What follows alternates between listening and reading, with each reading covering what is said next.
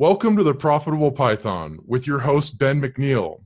On this episode, you will meet Andrzej Krzywda, who has been working in IT for 20 years, with the last 15 specializing in Ruby, helping huge Rails projects get back on track. Andrzej, welcome to the show. Yeah, hello everyone. Hello Ben. Thank you for the invitation here. The the pleasure is all mine. I think I think you have a lot of value to add, and we're just going to jump right into it here. So uh, I, I, had a question for you. Uh, what was the biggest motivation to becoming a CEO and creating Arkency? Um, it's a very good question not so easy to answer, and the answer is probably very long. But just to make it short, um, I really didn't plan to start a company, so I will not create this whole like I don't know big plan. It wasn't like that. Uh, I was working as a, as a developer full time on you know, positions in different companies. At some point, I ended up in London, uh, I really enjoyed working for a Python company. But then, due to some private reasons, I, I wanted to come back to Poland. And coming back to Poland was also combined with the idea of uh, going freelance with Ruby, and Ruby was becoming my technology love and so on. And very quickly, uh, my freelancing with Ruby was growing with more clients and this meant I either had to reject clients or find some more people to help me. And I did the second thing. So I, I basically started hiring people or started cooperating with other freelancers. And somehow this uh, ended us growing Arkency. And it's only after two years of having a company when I actually found a name for the company. So before that, it, was, didn't even have a name. Uh, but it was something that, you know, in, in hindsight, it looks really almost like a plan. It wasn't a plan, but it looks almost like a plan. And I'm really enjoying what we are doing. We have a strong brand in the Ruby community. Um, we specialize now in big uh, Ruby Rails applications. So we position ourselves more on the software experts side. And uh, we usually work with really big, big projects. So, so this, this is something what I was really always enjoying. So in, in a way, this is my DNA put into a company you know we can apply some really interesting design patterns architectures and so on and it makes sense for those big projects. Hmm. all right. Well thank you for sharing that. I i was curious how because uh, in the pre-interview you had mentioned like your instincts they'll speak to you and and that you uh, should listen to them more often. And so i was kind of wondering how have your instincts provided you guidance while building your company and kind of like going into the future with it Wow, that's a nice question. Um, some of my instincts were related to technology, so I really mm, I was a Java developer uh, at the beginning of my career, and back then Java was the rebel thing to do. So I was really like the young person you know, trying to change the world, and Java was meant to be the technology behind it. Uh, however, later on, I discovered um, Ruby mostly through the whole initial agile, agile movement that was happening in 20 years ago mostly actually more precise the extreme programming movement. And more and more people from this area uh, started using ruby. So I, I, started using ruby and was kind of like by following them but also my intuition my heart said ruby is really the closest i can you know embed the business requirements into the code. There was also this this, uh, this moment of time where python was close to my heart as well uh, but in the end, between those two technologies, I went I went with Ruby mostly because of Rails, but also I slightly prefer Ruby for the syntax. Uh, another another place, another area where my intuition played a really important role was when I started the company. Um, I didn't really have a much choice in, in regards of choosing really good coworkers because they were distributed in many different places. Mm. So my intuition said it should be fine with the remote collaboration. It should be fine if we if we start a remote company and this was at the beginning just an intuition. I was following DHH and the, the, the Basecamp, previously was called 37 Signals Company. They were doing really good with the remote collaboration. So I said, okay, let's try it, right? And this was a, this was a good intuition. I think uh, remote works now more and more mainstream. And but but 20 years ago, it was really like not so common. Hmm. Yeah, there's there's actually something that I want to dig into there real quick because uh, at least from my experience, there's kind of this, these two schools of thought, and one is like if you're not seen at work every day, then you know, are you doing any work? You know, so how? So, but with remote work, it's like uh, I I see there's some argument like if you're using Slack channels, for example, the communication is Mhm. is is out in the public. So can you can you kind of talk on like you know if you're doing remote work, how do you actually know if they're working, or does it matter? Is it all results based? Do you have anything to share on that? Uh, sure. So for me, the result of the work is always the the the, the code changes, the commits, right? So as as you know, as long as someone you know pushes the, their commits frequently, everything is fine. I can see their work. Uh, um, my biggest inspiration for remote work comes from open source, and open source is always result oriented, right? You you don't have to declare that you will work on something. You just start working on this and then deliver the result, and that's it. So I try to apply the open source lessons into, into the business environment, and that's how we work with our clients. That's how we collaborate as teams uh, internally for for the Arkency needs.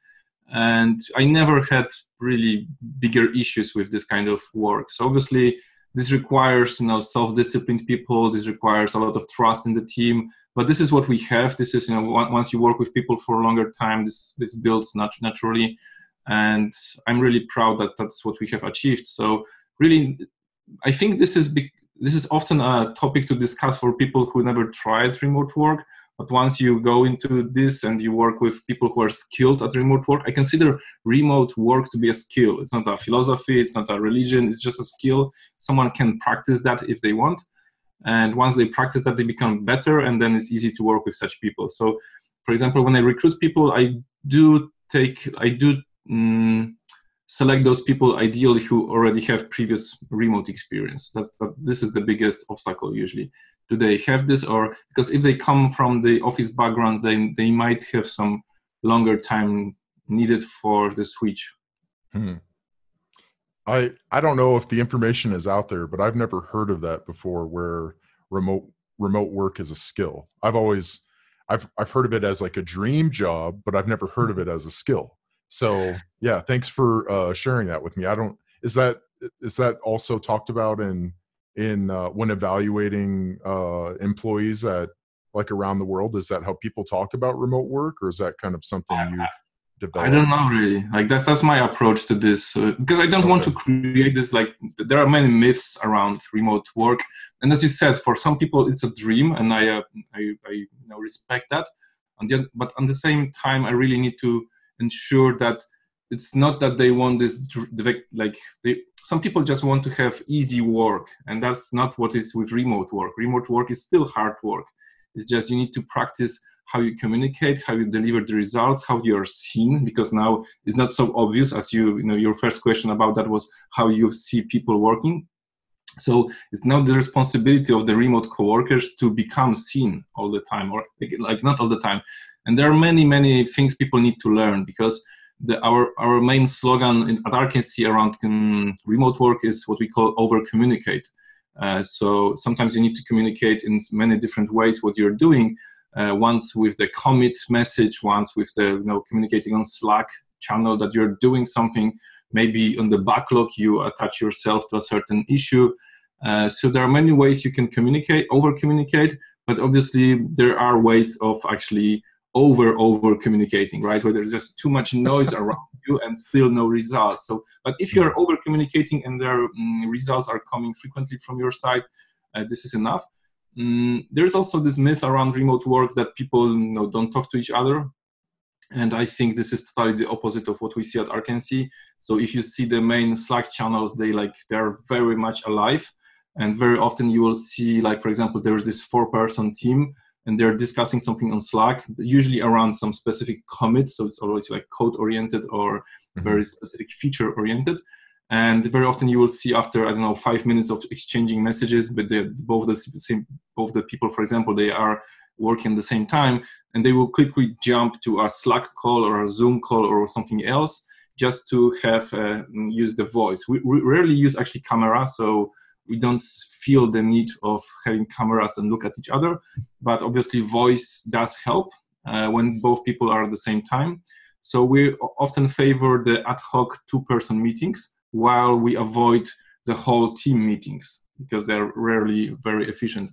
Hmm. uh, so there are many many small meetings instead of and they're not scheduled. They are just okay we need this meeting so we will do it now right obviously, not always people work at the same time. Uh, in this way, I can record a video, a short video, uh, me on camera or just a voice message to my coworkers saying, okay, I found this piece of code or I found this requirement. This is the way I want to approach it. Uh, I will do it this way, this way, in this way, and I will post the video on the Slack channel. And so people, whichever time they choose, they can watch it. And if they see some problems with my approach or they see better ways, they can reply to me later on. So it's um, I, I, we distinguish between remote work and async work and async for us is more important. So we need to be async friendly. People can work in different time zones and still collaborate uh, efficiently. Hmm. yeah thanks for sharing that. My my mind's racing already. So uh, there was there was something actually that that i was curious about with distributing the work and that maybe has something to do with the async nature of uh, of of collaborating but how mm-hmm. uh, you posted something on Twitter about basically uh, chunking down the the assignments to kind of something that you could execute on over the course of like a couple of days versus yeah. week long things and kind of the implications with that. First of all, what book was that from? And then second of all, can you kind of expand on that a little bit? Um, yeah, so this was actually from our own book. So we wrote this book called Async Remote. Okay. Uh, and that was published i don't know like five years ago or six years ago that was our first book that we have published and that was kind of our manifesto this is the way we work at Arkency mm. because we were one of the probably not so many first companies using remote approach we thought other companies would like to learn or other developers would like to learn and that was great for marketing as well. And this is the book that we always give to our um, potential people that we want to work with. So if you are applying for a job at Arkency you we want you to read this book. We want to be sure that it's okay with you. The, the practices are okay. The same uh, applies to our customers. So when you are a lead for us uh, we want you to read the book and we want to we want you to confirm that that's the way you want to work with us. And uh, so yeah so there's a mm, it's not very strict. It's more like a philosophy with certain rules and certain techniques.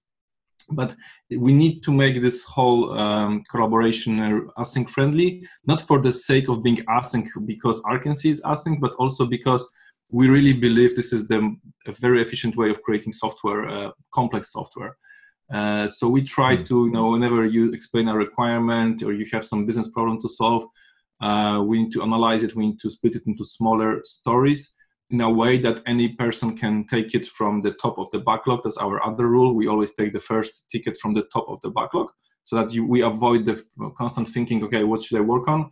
We also avoid the situation where the project managers assign to certain developers, you should do this, you should do this, because this leads to other problems. So we avoid like assignments. Uh, obviously, someone decides on priorities, and because it's business driven, it should be the business uh, in some way or another. And we also apply this technique called start from the middle.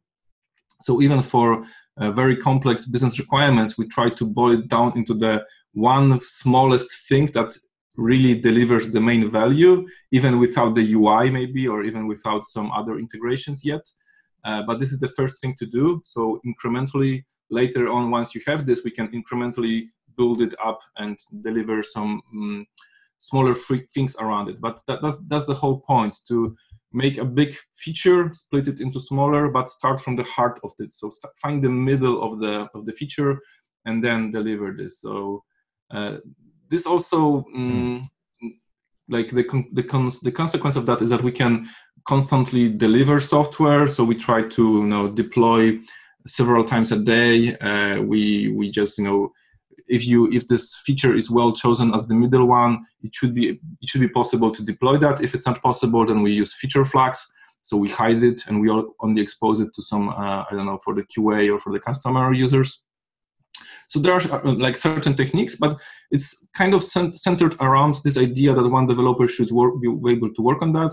And we try to avoid situations where one developer is working on something for longer than i don't know two three four days right? So because this leads to other problems. If, if someone is assigned to a certain ticket for more than a week, it's almost always kind of a problem. People are, um, some people may not like find it comfortable that we, we don't know if he's if this person is blocked or, or if he or she is blocked on something.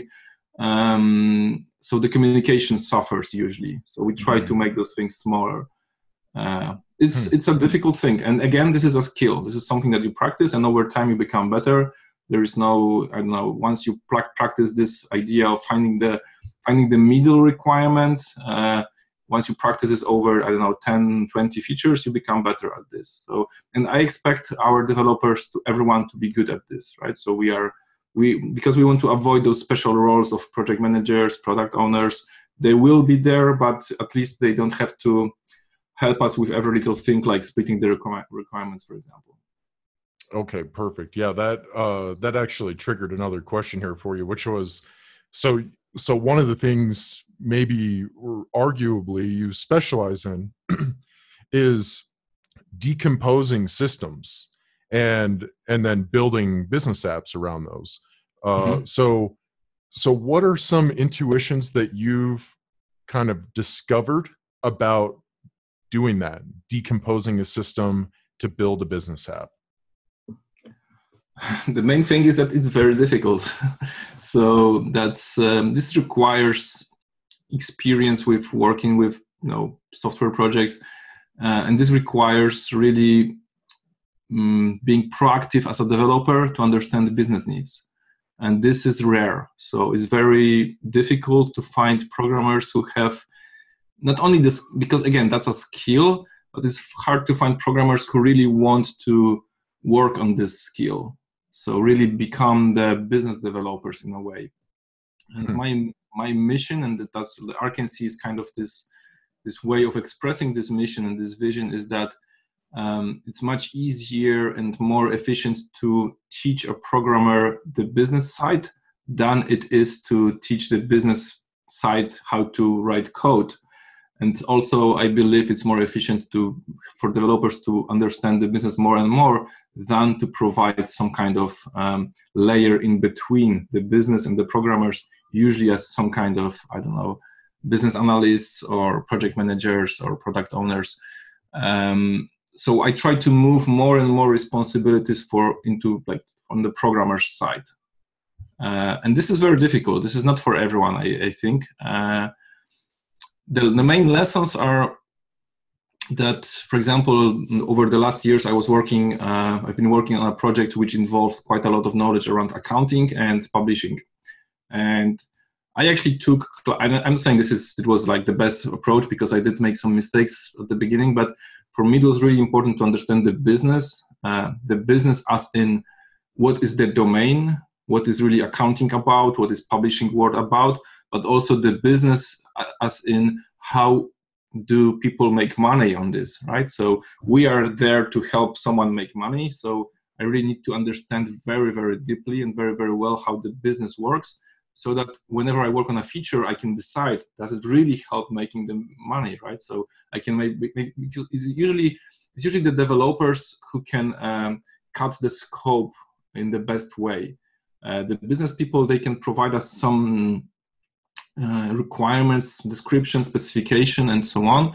Uh, but for them, it's really hard to understand which of parts of the feature is really the more most difficult one. So because they don't understand the technicals, maybe don't they don't understand where are we with the technical debts, what which parts are the uh, the expensive ones, which parts are the easy ones. So it's it's up to the developer to to decide in the best way. Only if the developer really understands the business um, side of it right? So they need to understand that okay this is how the money is made here. This is what how how the provision is calculated or whatever is the way of, of making money. So um, yeah that, that's probably the explanation here.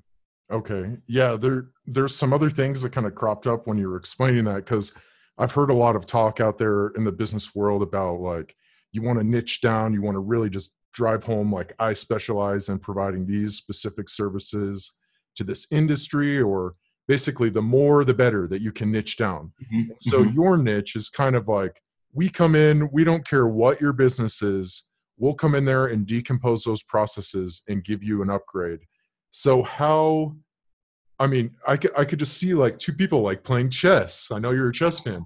You know battling it out like which way is the right way? Do you specialize or do you or do you go in there and just get good at the skill of decomposing any mm-hmm. business is do you see what do you see where i'm going with that i guess or um, so let me start and you can confirm whether that's the direction you're asking um, so for example me being developer or Arkency as a team of developers we we as you said we try to specialize in decomposing big software uh, or big projects or big business ideas into something that we can create the code around it or architecture for this mm-hmm. Uh, we work with many different business domains. So as I can see, we don't specialize for example okay we only work with e-commerce for example or we don't specialize in we have quite a lot of clients from the publishing industry. So we are probably probably naturally good the, in this industry but this is like we don't try to position ourselves like we create software for publishing clients or for publishing industry. Mm-hmm. uh, instead we position ourselves more as a technical advisors uh, so we are good at whatever complex software you create especially with ruby. Um, or if we can advise you to do ruby then we can we can start with that. Very often we actually take over existing projects. Uh, so that's our also probably something more unique.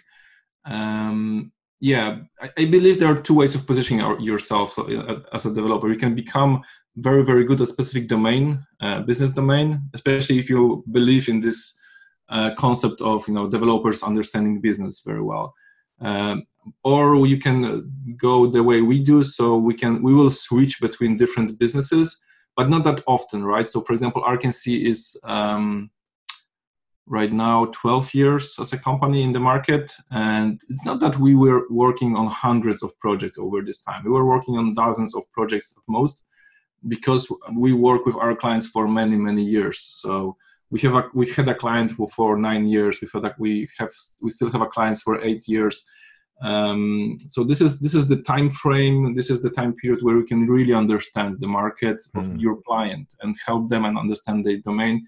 Sometimes even to the point that you're better at this than them right? Because you understand it from the technical level so you see more of the details. We sometimes are asked how do we actually do this in, in our company? And this is the question to the, to the programmers so we try to become the very close partner to, to, the, to the business um, to, to our client. And we don't specialize at this level of you know specific domain. We more specialize at the level of okay if you have a big project in ruby if you have a big business based on a ruby application or usually on a ruby on rails application then probably we can help you. Uh, especially if you are already have this project in production and we can be brought even later to this system. So it's quite rare that we are developing a software from scratch which, is a luxury but something that we rarely have this chance uh, because we, it's just something that we are better at when we can found uh, we can uh, work on something existing. And it's also the nature of the ruby world. Ruby on rails is a framework for rapid um, rapid development of web software and there are like many startups were based on um, rails. At some point the same developers were able to amazingly efficiently quickly deliver the software to production. They're usually not the same team who can be super efficient um, when the business is growing, the business is making money, and they at some point they will get to the wall because suddenly the the whole um, the Rails way, as I call it, the architecture behind most of the uh, Ruby on Rails applications is usually not enough, and people suffer, and they as developers they don't they can't really develop it later. Uh, so this is this is the moment where we can jump in, and we appreciate the work that was done before because some some teams were you know really really good, probably much better than us at delivering the first phase of the software, and we can try to jump in later, fix some bugs, you know, making make it perform better, make mm, you know structure it better. Um, so we try to introduce some architectures or design patterns from domain-driven design. Uh, very often we introduce event sourcing so techniques which are not very popular in the Ruby world, but we find them working very well for the bigger applications. Hmm. Yeah, there's uh, there's definitely a gold mine going on here. I can't wait to go back uh, through this and like th- thanks for sharing all this. There's this just really thought provoking stuff. Um, I guess the only other question I have, I wasn't planning on going down this path, but since we're here, we're going there, I guess. Uh, but I, I was kind of curious, like if you're starting off, for example, does it make sense to take that approach, or do you think that they should should they specialize in something and then branch out or if they do go your your approach which is like we handle all business domains what is your like how do you convince a client that you're capable? Like hey i just did a publishing project but now i'm going to go out and do something with marketing or like how do you convince the customer that you know you're the right choice? Um usually i don't try to convince them that okay. much. Uh, uh, so the okay we, so we we pos- we have our like the way our marketing works uh, so Arkency marketing works is that um, we try to specialize in those big ruby applications. And we often get clients who are either already from a recommendation by someone or they follow us uh, our blog or maybe my twitter or they already kind of know our approach. So it's it's more like they apply to work with us so i, I don't i try to make this as a you know not that I don't don't want to position in a way that I'm trying to convince them. We should try to convince each other, right? It should be like a win-win situation that mm. we hmm. want to work together. Um, so, for example, when I'm asked to write, um, I don't remember the, the official name, like the request for proposal, right? That's the that's the formal name for writing proposal. So I usually don't do that, for example. So it's it's the clients that they are coming to us and they you know there is a certain culture behind our work and you either click with us or you don't and you can feel it. So if it's clear that you need some convincing then i'm not trying to convince that strong because maybe i will be good at this sales process and i will convert you as a lead. Uh, but sooner or later it, it, will be apparent that maybe we are not a good fit together right? So hmm. uh, so if it no obviously if it feels like we can be a good fit and it's it does uh, deserve some i don't know convincing or some more conversations to understand each other because my intuition says that it's it, should be fine. Then i will try to do this but only to a certain point right?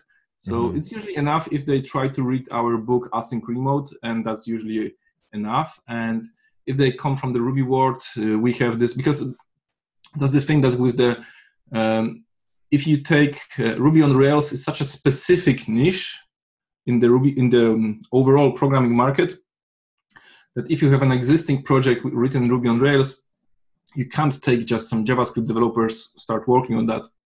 This requires a deeper knowledge of how Rails works, and we have this knowledge, right? So we are we have this foundation. Uh, while okay, uh, we may not be you know, as good as whatever is your business domain yet, right? So we will try to uh, see if, that, if this is the this is the domain that we can learn quickly or not. So, but over usually, I think in practice it was okay for us to learn something along the way, and I don't think like the, the whole idea that some developers will be excellent at this specific business domain is so unique anyway that you know even if we are good at publishing but we never worked let's say on i don't know blockchain projects uh, but we have strong um, mathematics skills, computer science skills that we can learn that. Um, that you know, I think what I'm trying to get at, get to is that business develop the, the, the idea of developers understanding business is so rare that even if we don't have specific business knowledge, we can learn that because we have learned other domains. While um, no, this is not a very popular approach, I would say. Usually, you mm. try to build a layer on top of developers. That layer of people understand business while the developers there's this i think it's a misconception overall that they can translate business to developers and the developers they become just some translators you know the i don't want to use bad names here but you know it's uh, some some idea that developers they don't need to think that much right this is mm-hmm. this is a very popular approach nowadays and uh, it's hard to argue with that but this is not the way i want to work yeah there i think i think what i'm loving so much about this is uh like maybe there's some definitely some hard work involved to get to this point but basically like you don't have to have domain expertise to go get a client in a certain domain and that's yeah. like a really like that should be an awesome concept for everybody listening to this like that that's really freedom right there i mean you just you just have to have confidence in yourself it sounds like to be able to solve these problems and maybe some technical like mm-hmm. fundamental stuff. Is that that's kind of what i'm like the computer science and the mathematical skills? Yeah yeah i, I think that's uh, that's a good like, description of how how we how we work.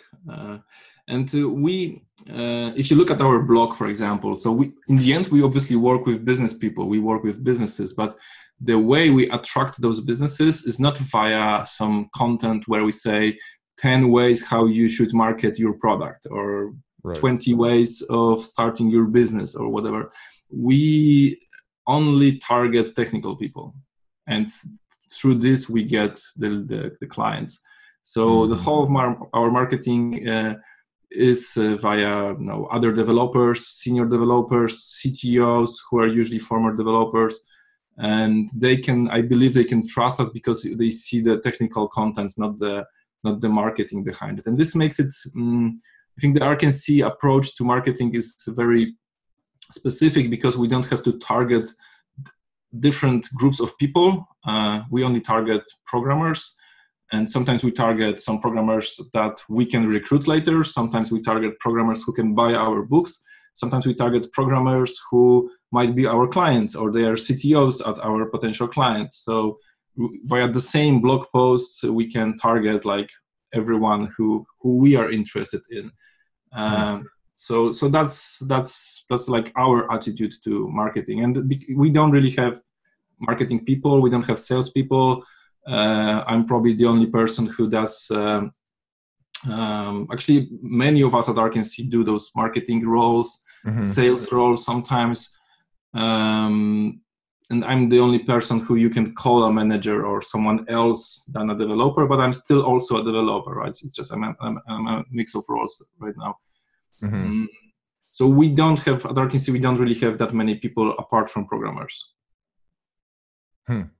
Yeah, that it's uh, it's truly amazing. I'm I'm gonna I'm gonna move on just just so I can cover some other content, but this is really fascinating to me. Like uh, like this is how you're able to actually have such a lean team. Mm-hmm. and uh and everybody's becoming um just domain experts along the way. I mean it's really kind of a really fascinating i think. Mm-hmm.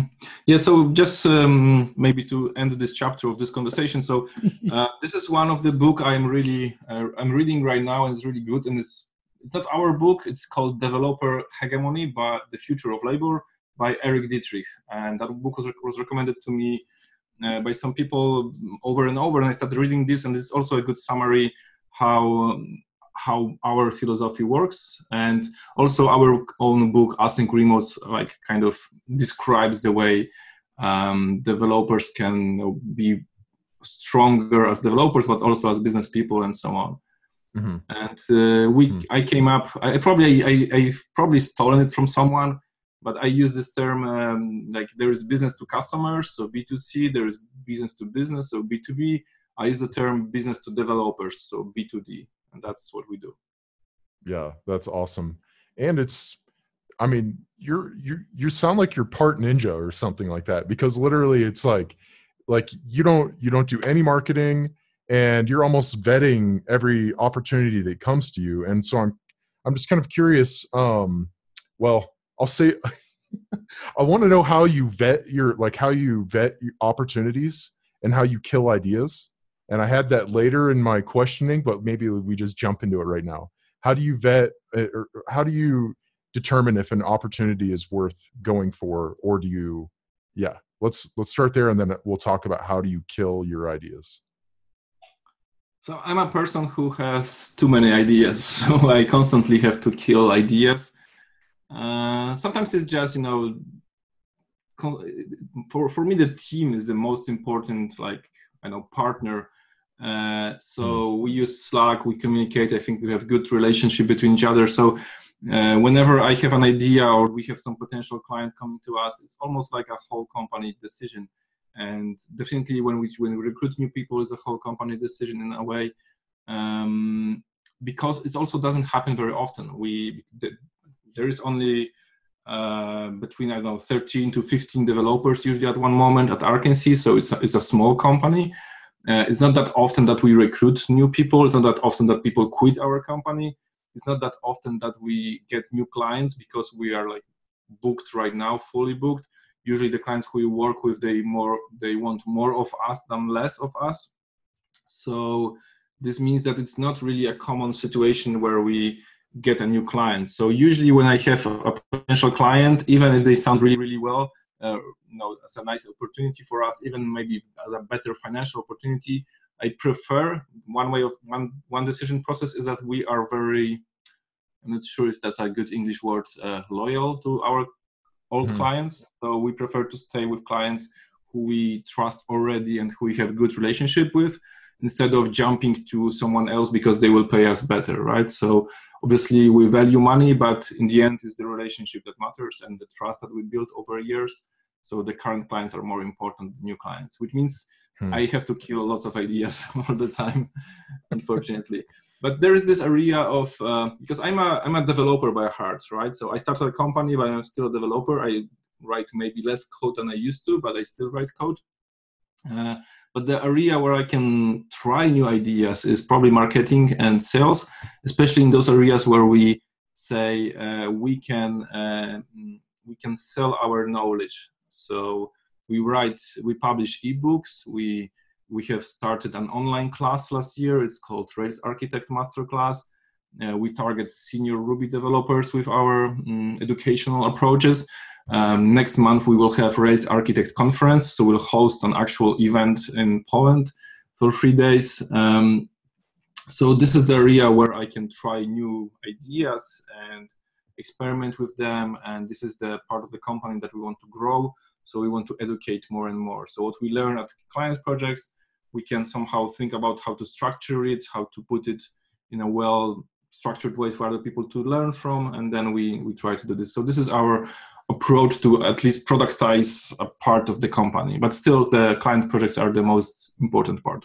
Mm, okay, cool. Yeah, I love that so much. So basically, relationship over money. If if if this, the mm-hmm. decision mm-hmm. is uh, kind of come down to it that's that's your yeah kind of high level decision process yeah, yeah. that's really cool um so do, does your team work much with integrating like machine learning uh models into your projects or or is that not really been a requirement of uh clients um I know this topic is growing, and I think I understand the basics of it, but uh, it's not an area that we were we have been involved, and it's on. We've been only on one project where some where some machine learning people were involved in a project, and uh, there were some Python people. Uh, and the way they were involved was just okay. We they need access to our database, and that was basically it. Uh, and I don't remember the details, but it, I'm, not, I'm, not, sure how exactly this worked in the end but it, it's not an area that we are very you know it's not something that we work with directly it's it's almost like two completely different ecosystems i guess maybe they see each other yeah. from time to time yeah, yeah i think we are like the the software engineering area more than we are in the data science area or the machine learning so i'm personally very interested in how it will you know, develop the whole ai machine learning and stuff as a chess player especially but um, looking at it at this from the business perspective and from my developers heart perspective like i myself don't really see this as a big passion for myself mm-hmm. I, I, I value this uh, think you know there, there is a big value in that but it's just something okay probably there are more there are better people working on this mm-hmm. yeah fair enough uh, what what differentiates a junior developer versus somebody that's on your team? Yeah, it's a very difficult question, but a good question. We often discuss this at our company. Uh, first of all, we try to avoid those labels overall. Uh, there okay. were times where probably the easiest way to find appliance of this label is, is of this label junior developers you know, you know, trying to say how many years of experience you have and you know trying to decide where you are in the experience timeline. But even there uh, i've been working with some very young people who you know just from the from the beginning you see them uh, like seniors who just don't know they're already seniors right? Because they have such a deep passion to the programming part for understanding all the layers Um, so I, I don't really use the word junior that much. However, I am involved in certain projects or ideas where I see this as a problem that some people can't enter the programming market because nowadays it's really so many people apply. There is no place for everyone. Some people get stuck and they uh, lose hope along the way that they, maybe they will not get there. So I'm trying to help some of the younger people um, even, maybe even pre pre junior, like even the junior maybe have I don't know one year of experience. Some people have zero years of experience while they already have some skills. Um, so this is an interesting discussion, but I would like detach it from our company because at our company we are not dealing with those less experienced people that much. Mm-hmm. Um, it's a very difficult, like I, maybe even most difficult problem right now in our software community overall like how to get those uh, less experienced people to bring more value because there's a huge need for senior people and there is not enough not enough people for that while there is a huge amount of the pre-junior and junior people and i think the, the market doesn't really need that much of them so the whole problem comes down how we can quickly make them more seniorish whatever that means. And this is a big challenge and i like this requires probably some concepts of internships and you know mentorships uh, some programs maybe boot camps um, people who educate uh, as much as they can on social media and so on. Um, very very difficult topic and i you know i would i would love to discuss it more but it, it just requires more precise areas okay how we can make someone to start a job in the ruby market maybe right so that's something mm-hmm. we can mm-hmm. focus on in general this is like I, because that's also what i believe in i don't agree with that but the whole concept that there there's not one programming community but there are many different programming communities so there's the python web community there's the python machine learning community there's ruby so ruby is actually unified. Ruby is almost only rails and rails is only web. So when you enter ruby you are a web developer. So this is uh, this is like okay in this community i feel very confident i can help someone get there. And this is what i do actually. Uh, but i don't know how to jump into i don't know java development or python development or something like that. Mm-hmm. and this, this is different discussion because for example in rails you can easily learn rails very quickly you can become a very strong junior in rails deliver very big amount of value for the business for the team and you can quickly start delivering value with Rails. So visible value for the client. In those communities where you don't have such such efficient frameworks like Rails or such easy frameworks, this is uh, harder because then you have to spend more time on learning the foundations, the basics, just to get to the point where you are somehow uh, I don't know. Let's let's put it this way: profitable for whoever works with you, right? Mm-hmm. Um, so I believe in Rails, in the Rails community, this is quite healthy, and you know there is shorter path to deliver value. Mm-hmm. Yeah, thanks for th- for sharing that. Do you see do you see there's some sort of attributes of the person where maybe they're more capable of becoming senior than others, or do you think it's all within them all? They just need to put in the time. it requires a lot of patience anyway so patience and you know systematic work uh, i'm one of my recent projects that i was i am involved in is called find open source mentor because i believe without good mentors you know such a person who just starts in the in the program with the programming or is a junior i believe that every junior needs to be surrounded by some mentors or at least one mentor and uh, this is probably the biggest challenge for our industry that you know us more on the senior side we need to understand that we need to be uh, mentors in some way or another because like you can be a direct mentor with some people or you can host a podcast like you're doing right so you are mm-hmm. Opening the door for some for many people and i really i really appreciate the work of you for example like you're doing with the podcast because uh, I, I, believe this is really very very important very often not appreciated enough like the work many people do on social media, um, on YouTube, on podcasts. This is uh, this delivers huge value value for the young for the younger people, for the junior people. Mm. Uh, but then also okay you can because w- with such podcasts you can highlight certain areas certain problems and those junior people they can at least you know see okay this is something i've heard here for the first time maybe i can educate so th- so they will need to have a checklist of things a to-do list okay I, I need to at least understand that okay so we, they were like if i'm listening to a podcast and i'm a junior developer and i don't mm-hmm. understand a certain area uh, my to-do point will be okay educate myself at least enough to understand this part of the conversation right? So understand the the terminology that was used. This is the first step.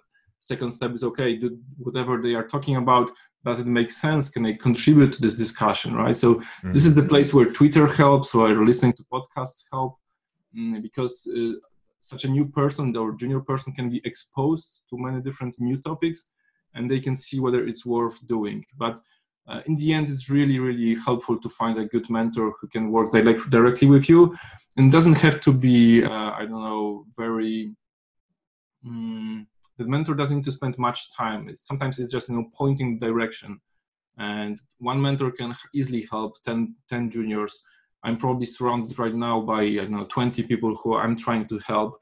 Uh, but it's not um, it's not a big deal overall. They are just asking me okay Andrzej uh, I wrote this piece of code. Can you show me what are my biggest problems right now? And I see this code. Okay, they they they used some non-idiomatic Ruby constructions, right? So I can point them. Okay, you need to read that book, and that's the whole work I do. So I don't teach them what the content of the book. I just say this is a really good book. You should read it because at this moment this will help you. Uh, mm-hmm. Some people are good at Ruby skills, for example, but I clearly see they lack the business understanding of the software, right? So they try to put the software almost like at the center where it's not. We are helping software is just a tool for businesses. And if a developer, even a junior developer, doesn't understand how business works, and in my area of the world, so Eastern Europe, this is very common. We are uh, not often exposed to the you know market economy for generations. It's a it's a you know, there, there were historically problems with that in our countries. So Hmm. People think that sales and marketing and business is something bad. And that's a mental change they have to follow in the end, right? So that's hmm. so then I have to point them, okay, you need to educate yourself a little bit with the business part of it because even if you're really good at Ruby or Rails, you will have problems talking to the business people, right? And understand that. Yeah, that's that's what's really fascinating about uh, you, I think, or at least for me, what I think is so fascinating about you is so you've got this whole technical piece covered, but then you've kind of gone, you're the CEO, you're the captain of the ship there. You know, that's that's kind of like a lot to take on. And uh, I'm just curious if there was like one or two big takeaways after going through that process. I mean, what like what would you say to somebody else out there that's basically like a freelancer you know they're they're a master of the code but they're struggling getting clients or they have like an entrepreneurial venture that they want to create but that's not their forte. Like what kind of um, i guess mentorship could you provide to them in like a, in a couple of sentences on how to acquire these skills or or maybe mm-hmm. don't do it? I don't know. What is the answer there? Um it's difficult, but let, me try. So when I started the company, as, as, I said, I wasn't really aware that I'm starting a company. I was just right. you know financing and trying to get some help because I was struggling with um, with the situation. but my instinct was always like the very very basic and primitive instinct. Like the whole business thing was for me: Am I making positive cash flow? Right? That was like that was the only thing because I had to survive. So uh, I had to pay the rent. I had to you know pay for mm-hmm. certain stuff in my life Mm, and when I was starting the company, it wasn't it wasn't so obvious as it is now that developers are making you know really big amounts of money. They can make big amounts of money. Like 15 years ago, it wasn't so obvious yet. Uh, the the market rates were not that high as they are now. Mm-hmm. Uh, so it wasn't so obvious that I will actually make enough money to survive. It, it wasn't clear. Uh, so at the beginning, for me, a whole understanding of my economy, of economy and the business side was I need to make money. I need to make more money than they spend.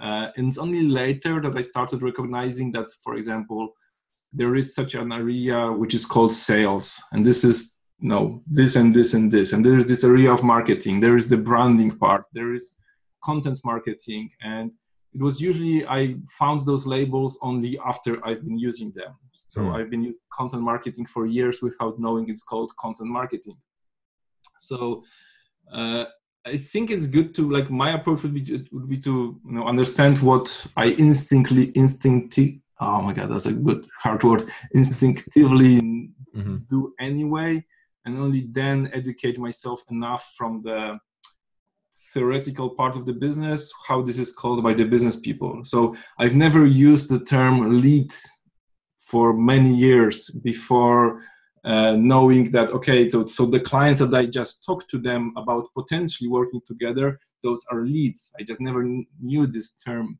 And we actually not, don't even have that really good word for that in the polish language. So so this was really interesting for me like learning mm. okay so so those customers potential customers are after like there's a special phase for that. It's called leads or it's called i don't know nurturing leads or converting the leads. Like i didn't really have that this vocabulary.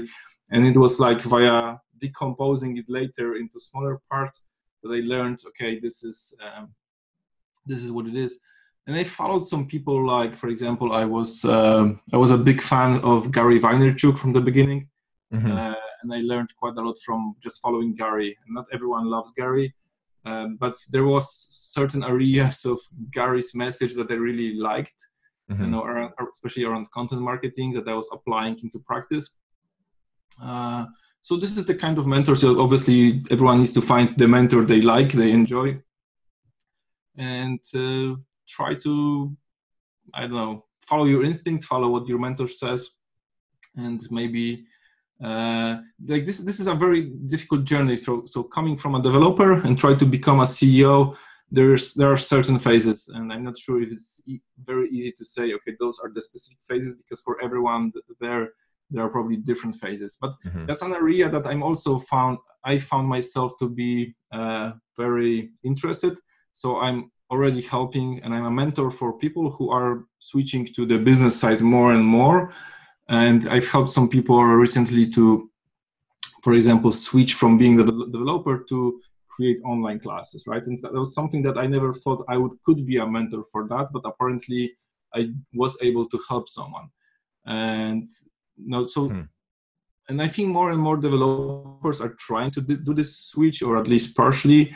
Uh, uh, but I'm still not in a position to say, okay, I'm an expert at this, and it's just one of the many, many areas that I enjoy doing, but probably it's not my main area uh, of interest. Mm-hmm. Um, for me, the the crucial points were understanding the different phases of business or the different phases of you know making money. So, okay, sales, branding, marketing, and so on.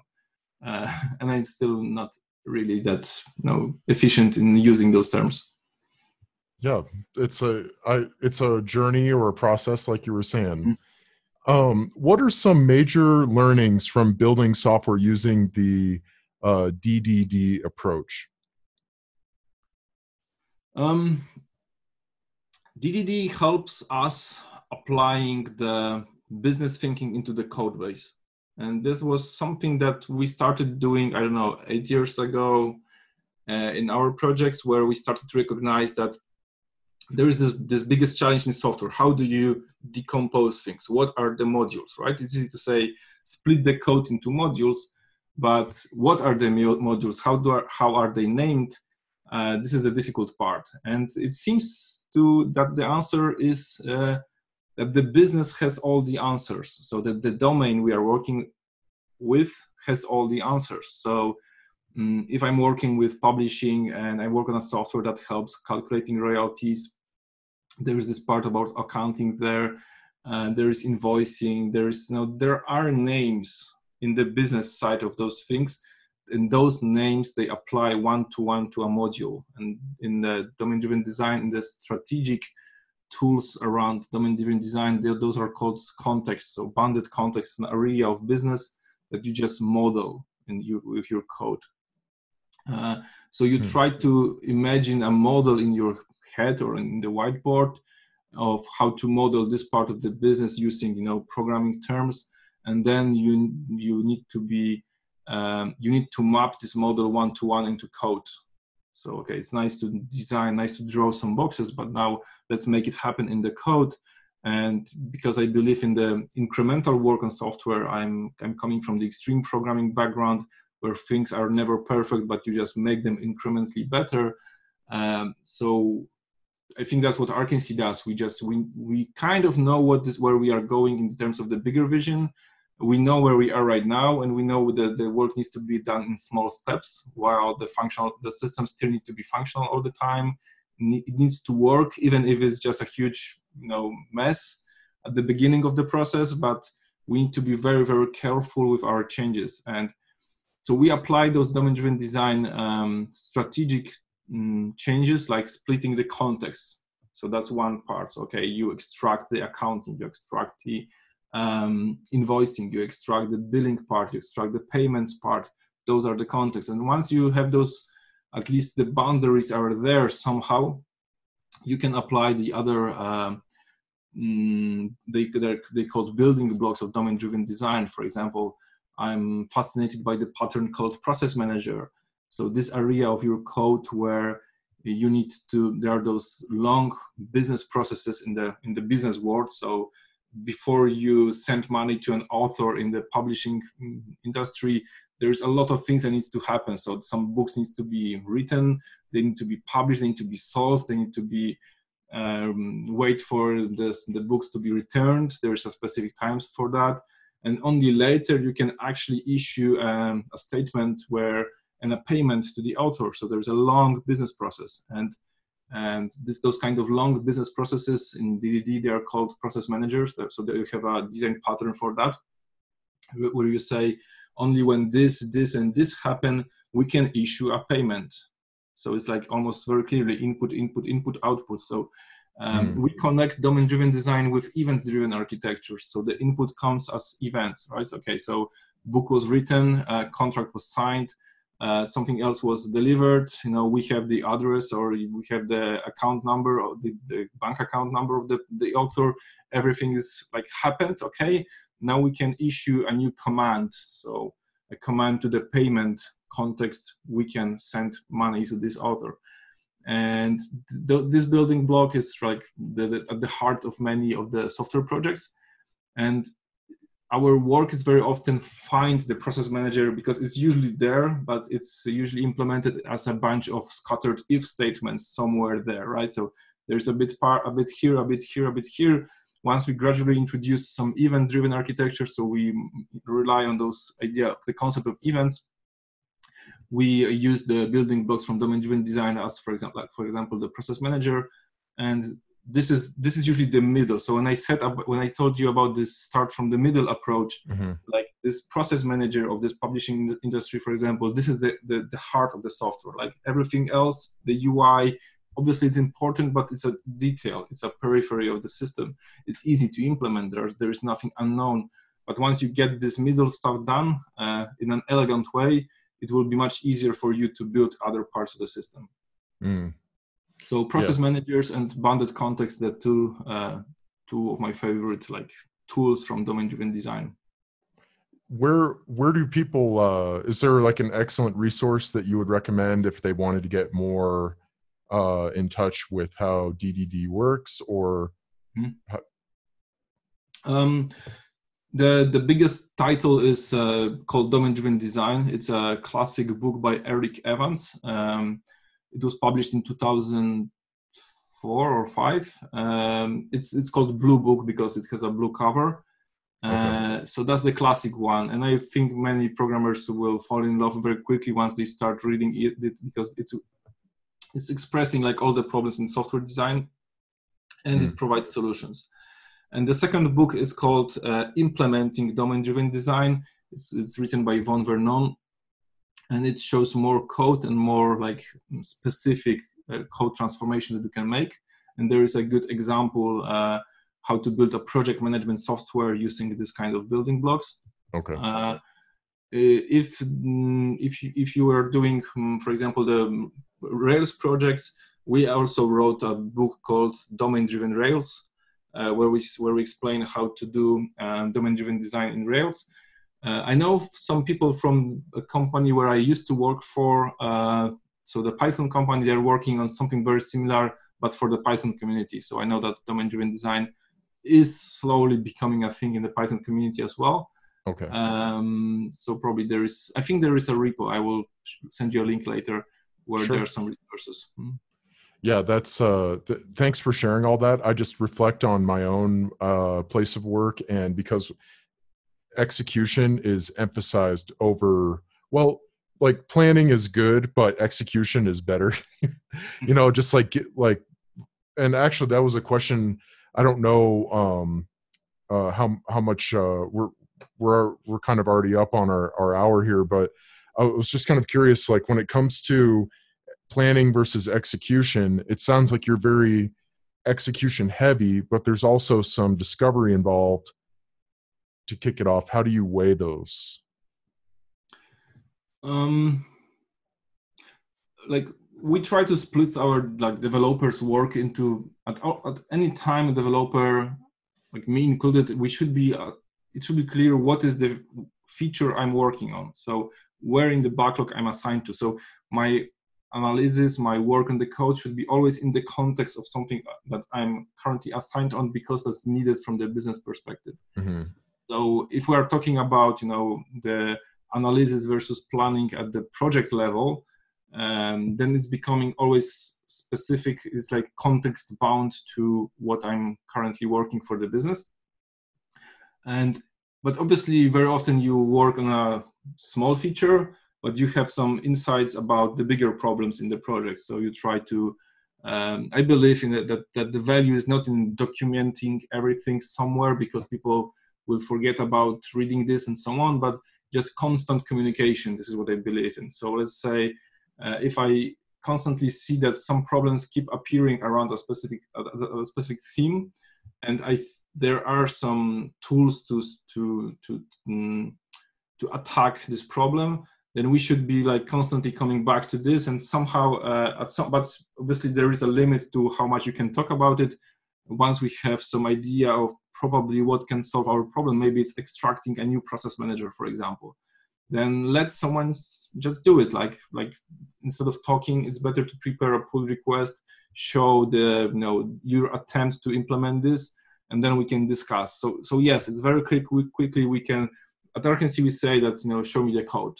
You can you can talk a lot about abstract patterns and design decisions and DDD and stuff and other buzzwords uh, but in the end it's the code and show me the code is, is the best way to say okay we need to be concrete now like let's go and see mm. at this look at this right mm-hmm. and it's, it's, usually it's usually a good idea to express in the code because suddenly you think it's a big deal we're talking about you know some huge things like bigger new process managers new bounded context in the end it's just extracting a new module five lines uh, new files created some i don't know five new classes are created some unit tests are cre- unit tests are created suddenly it's a thing to be done in three hours, right? And that mm-hmm. was the whole discussion around it. So it's very often much easier to, to just express it in the code. Hmm. Yeah, that's really cool. Thanks for sharing that. Um, I, I kind of had some wind down questions. Um, how are we doing on time for you? I'm okay with, no, I, I, I have time. Okay. Yeah. I have a, I, ha- I have a few, you can choose to uh, answer these how, however deeply you want. Um, but the first one was, uh, so where do you see your business in five years? We can kick it off with that. Um, that's a hard one. uh, so I'm, I'm not a huge planner in terms of such a long-term situation. I think we will be similar in the area that we'll still be working on Ruby projects, Rails projects. I see the Ruby perspective to be very bright overall. Um, so I don't think this area of technology will change that much. But obviously, we work on web development. So the part where things change very quickly is the front end part. So we, we're also efficient at JavaScript, at React, and stuff. Mm-hmm. Uh, so this is the area where I have. I, it's hard to predict what will be there in five years. We'll probably change frameworks three times. Meanwhile, mm-hmm. um, but as when it comes to business, I believe we will be stronger in our educational approaches. So we'll probably have more uh, online classes. I think the online classes is becoming the big big thing right now. So all the video classes, uh, we've we've published already eight or nine ebooks and one physical like re- actual paper book. Mm-hmm. Uh, that was very good format for us for many years. It's still good, but, uh, but right now it's clear that the trend is to publish online classes. Uh, we have the the biggest one right now. It's like uh, it's our 12 week Rails Architect Masterclass. Mm-hmm. We combine it with the uh, actual real life workshops, uh, usually around the area of domain driven design with Rails. Mm, I think it will be I think and maybe hope that nothing revolutionary will change our business directions, right? So, mm-hmm. so this is what, what, I think we want to do, but we will just be better. Maybe we'll find better ways of um, teaching this stuff. Maybe we'll find better ways of, uh, you know, um, helping our clients to work with such patterns. Uh, I'm overall a futurist, but I don't think in five years that many things will change overall, right? So we're already 12 years the, on the market as a company and you know once we learned about domain driven design and stuff um, i don't think it will you know that many things changed over over those last five years for example right mm-hmm. just we'll try to because i, I want Arkency to be a small company in terms of the number of people uh, so we are small by design while i want our influence to be growing so i want to be I want our voice to be louder uh, for those people who want to hear us. Because the Ruby mm-hmm. community is also divided. Like some people just work on very small applications, and you know, following our recommendations in terms of domain-driven design just doesn't make sense for them. And I would actually discourage them from from following us too much. Um, yeah, but we will be focusing on those big applications, and this is where we want our voice to be heard. Cool yeah thanks for sharing that so uh so you had mentioned uh i, I was in the pre-interview i was uh, doing a bunch of research and uh somewhere i i captured this. You were talking about learning deeply. Uh oh actually it's it's how you would have started over from scratch. You would have learned rails deeply. Uh how how do you learn deeply? Like what is the methodology that that you use? Is it read take notes or how do you how do you learn deeply? Um think there's like time for everything. So there's time for just reading there's time for applying the knowledge uh, which is acquired. Uh, i try to when i mentor some new people i try to help them by saying uh, you know try to create this side project and focus on the project where you get stuck. For example you don't know how to solve the authentication problem. Okay, I can point you to our nice uh, uh, authentication library. So then you can take a few days and just learn about this library and try to uh, include it. So I think in the Rails community, uh, there are certain like the the focus in is, is very much on efficiency and, and like on the time for delivery. I think it's a very specific community where it's really all about you know getting the result as quickly as possible. Sometimes it's it's too strong sometimes you need to learn more fundamental things instead of just delivering so sometimes it's, it's too much but overall i liked i like this um, attitude in our community where uh, in the end it's the software that is working matters and not uh, uh, not the reading time and so on. But nothing replaces a big fundamental knowledge of computer science stuff right? So i do expect many people to um, in the end, they need to find time to read how compilers work, how the low-level stuff works, how to uh, how to I don't know compile the Linux kernel even right. It's not something that you need to do nowadays. I, this is the way I grew up by compiling the um, the Linux kernel, but I think it's, under, it's, it's, important to at some point find the time and understand this and try this, right? So that you will build you will build the knowledge. So you it's nice that we have the frameworks like Django in Python or Ruby on Rails in Ruby, where you can get the results quickly. And we should be able, we should acquire this skill as the first one because this will I don't know create value for other people, which means we can make money on this. For example, we can survive. Mm-hmm. But uh, uh, then we need to structure our learning time in order to understand like everything that happens below. So we need to understand how SQL works, um, what's happening with this TCP IP protocol, right? You need to at some point you just you just need to find it, uh, find time and learn it, uh, and it may take years. So it's not an, it's not it's not a short process, right? It's it's it's a very long process for each of us. Yeah, yeah, that makes a lot of sense. So, uh, what what do you look for when hiring people on on your team, like attributes of uh, of the people? Um, there are several areas. So, like the the full stack approach. So, people need to understand that when they are working with our clients, they will be the person responsible for delivering delivering a feature both on the backend side and the front end side.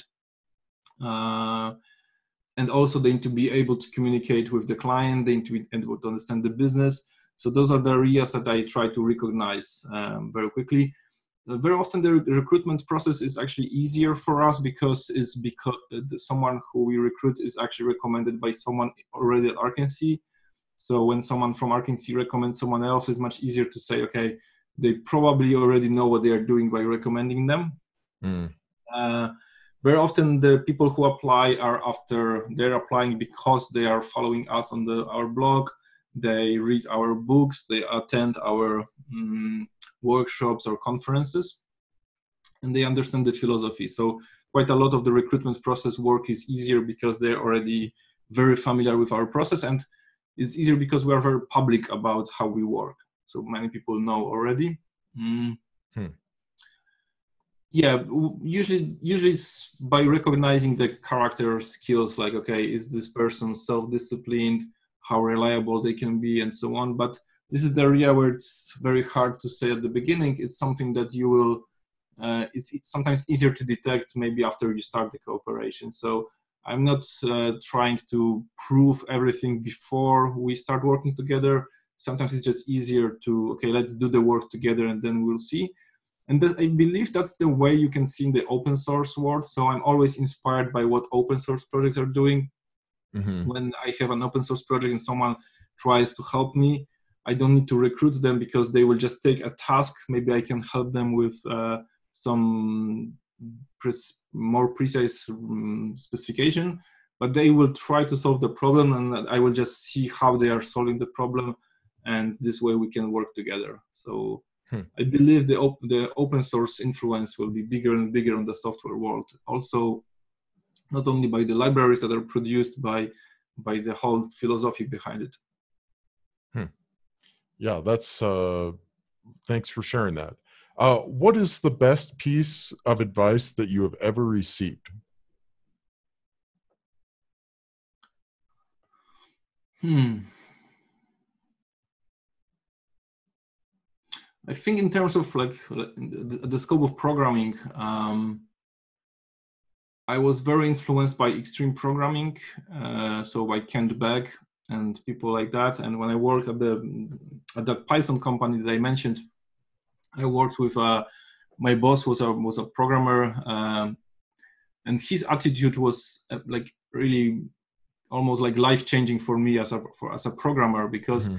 his attitude was really a lot about uh, let's make it let's let's keep it simple let's try not to predict things in the future uh, this is the requirement we, we have right now. And even though on the backlog we can see the next requirements let's not think about them. Let's do the minimal thing that we need to do in order to finish this requirement this this requirement we have right now.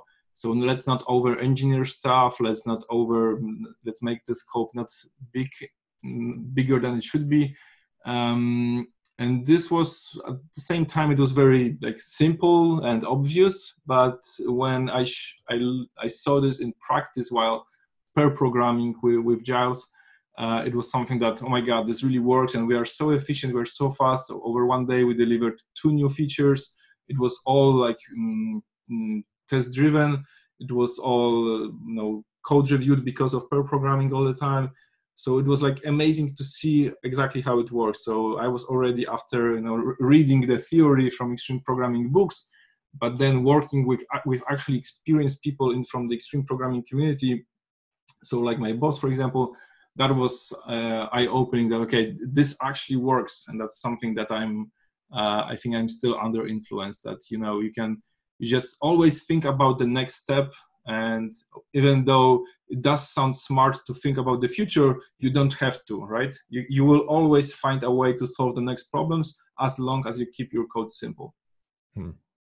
cool. That's really cool. Thanks for sharing that. What is the best non-technical book that you've read? Hmm. Non-technical book. There were so many of them like i should probably look at my bookshelf